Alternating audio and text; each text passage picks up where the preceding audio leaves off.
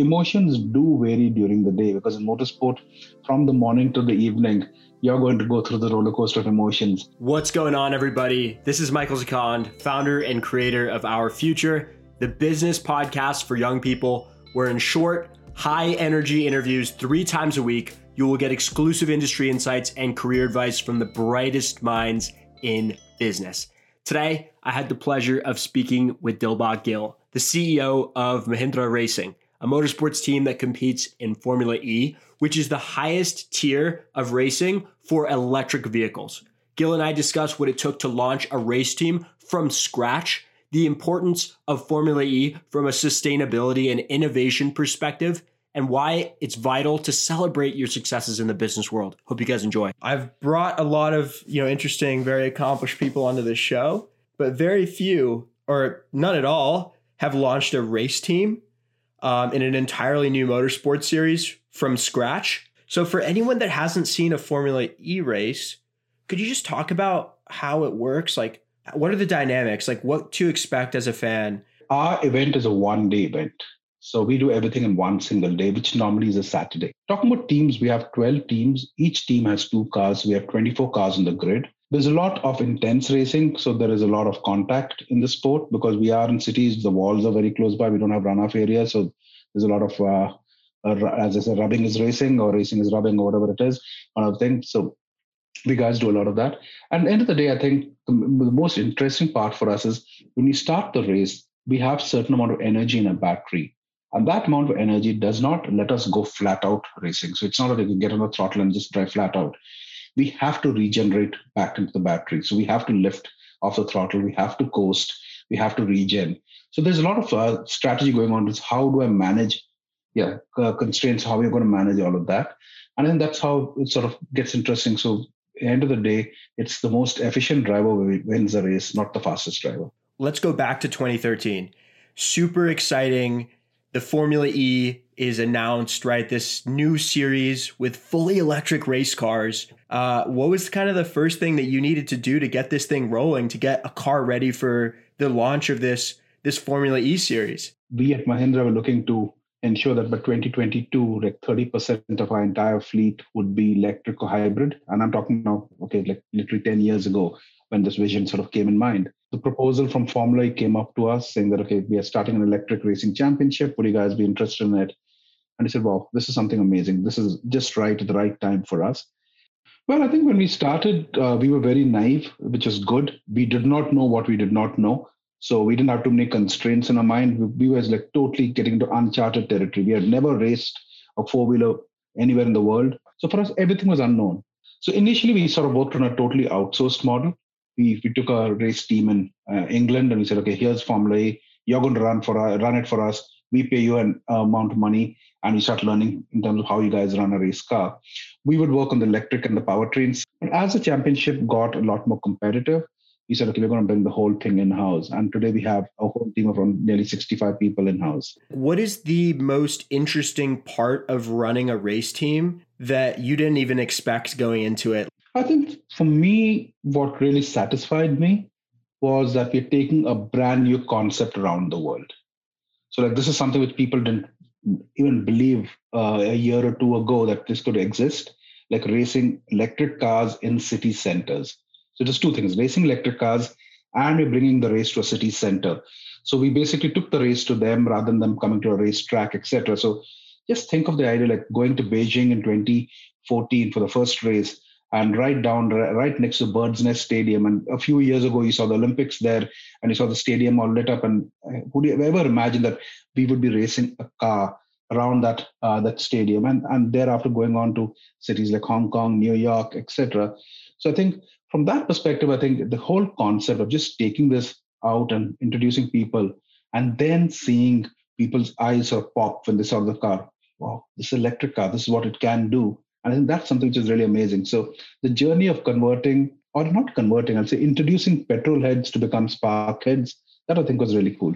Spark heads, I haven't heard that one before, but I, I like that terminology. So so yeah, there's all these great angles that drive this new series from a societal perspective, from a social perspective, from a performance perspective. The one thing you hit on was the city center. Like people don't have to leave um, cities to go to racetracks anymore, which was kind of inaccessible. Like it, it's obviously costly to get to those racetracks, and now you can bring motorsport like right into the heart of where people live, and also with no noise and, and no pollution. I mean, what part of this the Formula E like electric racing excites you the most? Is it the performance of the cars? Is it the sustainability and the kind of impact on the planet or the opportunity to expose more people to motorsport? I would agree with what all you said, okay, in terms of excitement, in terms of sustainability thing.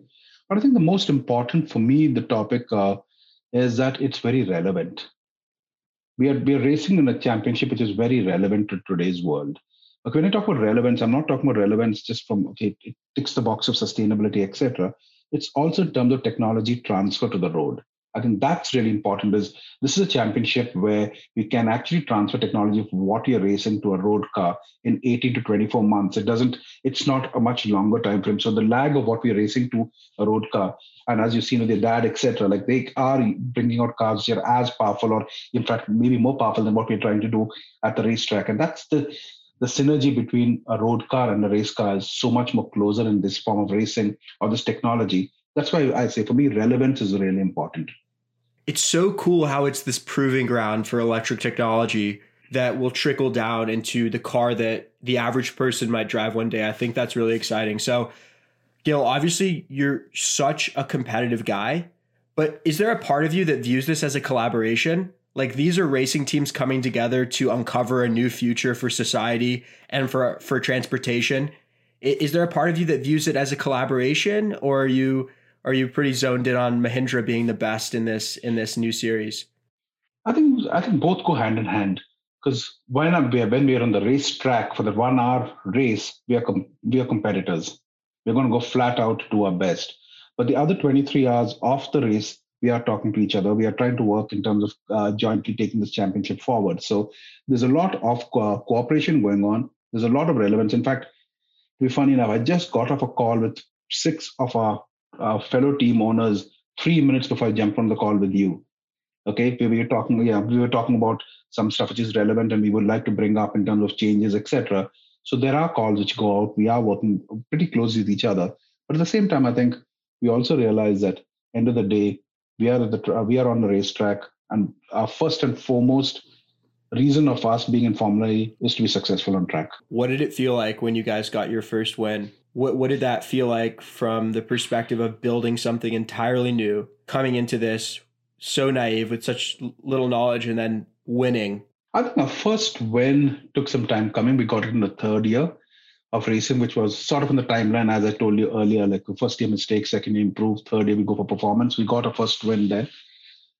It was hugely satisfying. Okay, that that's there's no doubt because that day when we won, we won pretty handily in Berlin. That is the, the thing. And it was a double header, so we had a race the next day. So we obviously could not enjoy the victory too much because we had to go.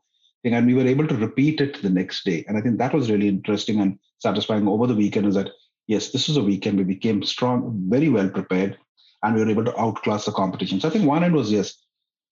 I think the other bits also, yes, the monkey's off your back now. You have got your first victory, okay?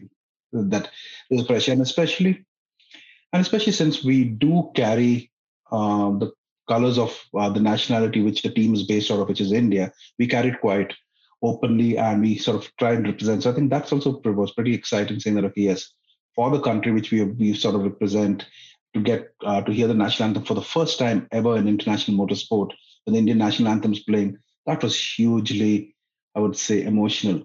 That that is amazing. I can't imagine how much pride. You know, my dad and I used to, you know, remember when Force India and Formula One get so excited about that. You know, representing the the country. Do you do you think that you've gotten better at celebrating, giving yourself a pat on the back over time? In motorsport, there there's a lot of celebration. There's a lot of glory um, and I know in business, it's great to it's great to to be able to to reflect and celebrate on your successes. A win or any form of success is still celebrated. I think we enjoy it. Emotions do vary during the day because in motorsport, from the morning to the evening, you're going to go through the roller coaster of emotions. So that's what. So enjoy the moments, and you know, uh, I think the it moments have to be celebrated. Otherwise, there's no point for you to be working if you don't celebrate success. At the same time, analyze failure uh, Uh, for me it's like if your heartbeat's constant do something else have you ever found it it's upon you to motivate the team.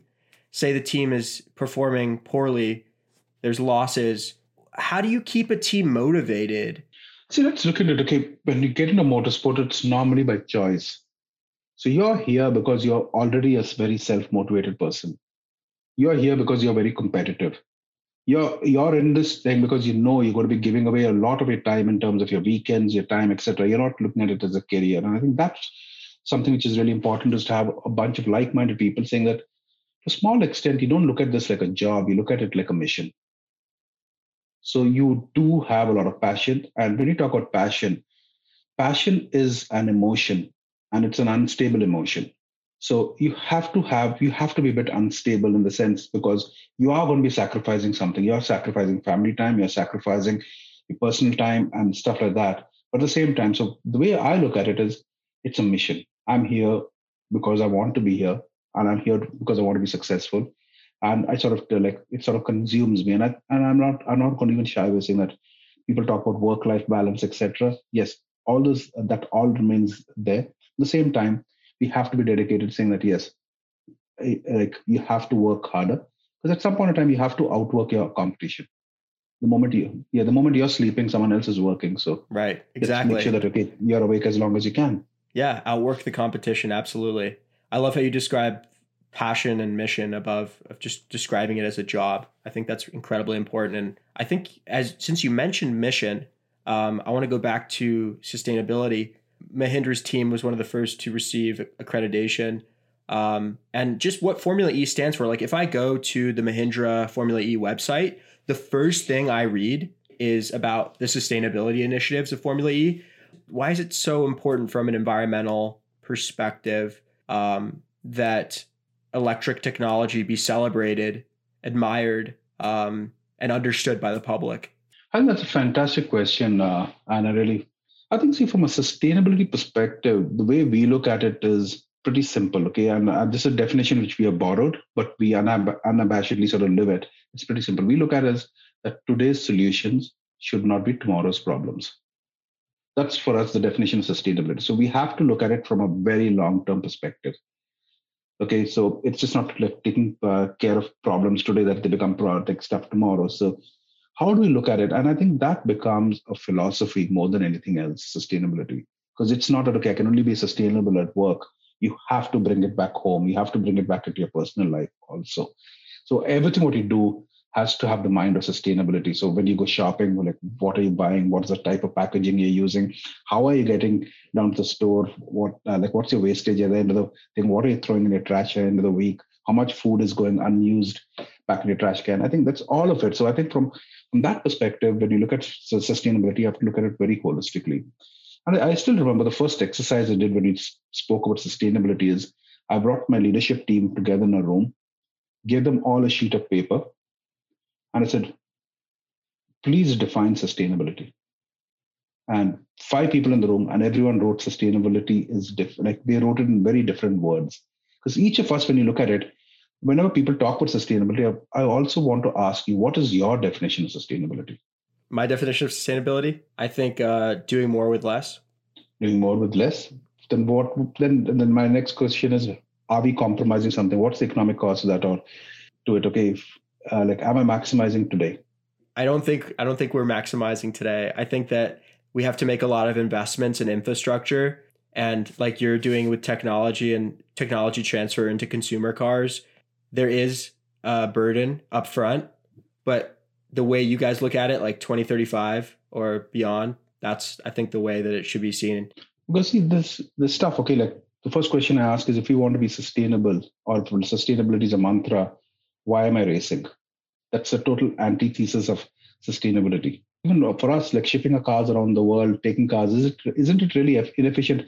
There are 60 people in the in a company just to make two cars go around, uh, round and round a track. So I think you have to also look at it. What is the trade-off in sustainability? Okay, what's the bigger picture? Where are we trying to get to? And there are going to be certain actions which we are taking today which are not potentially aligned. So there are times where people say like, why are you getting on a plane and flying? Good question. If you talk about sustainability, I think we have to sort of look at the bigger picture. And for us, I think we've taken a conscious call is that let's try and make more rapid the implementation of electric mobility. And I think that's where we're coming on. More people, the quicker we can make more people use electric mobility, the bigger impact it's going to have on a longer period of time. And that's thing I think that's the mantra of Formula E. Absolutely, I, I, I can get behind that mantra. So I I know uh, we've we've used up a lot of our time here, but I'd love to end with your piece of career advice to a young student launching their career today. I would say I say like always like follow your heart, but take your head with you. I I often uh, just follow my heart, leave my head behind. So, but take the head along with take, take the head with you. you. You'll need it. Ladies and gentlemen, that was Dilbagh Gill, CEO of Mahindra Racing, giving us a backstage pass into a really exciting universe in motorsports, an industry at the forefront of tech and media and competition. Hope you guys enjoyed today's interview. Be with you again this week with two more episodes, so stay frosty.